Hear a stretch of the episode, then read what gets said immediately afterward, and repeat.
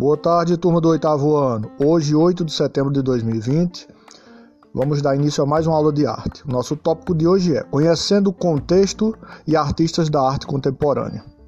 Pergunta: pesquisar sobre expoentes da arte contemporânea no Brasil e fazer relação de nomes e identificar suas principais obras. Então é isso, vocês irão pesquisar sobre 3 nomes de artistas contemporâneos brasileiros e vão relacionar eles às suas principais obras, pelo menos 2 ou 3 obras de cada um desses artistas.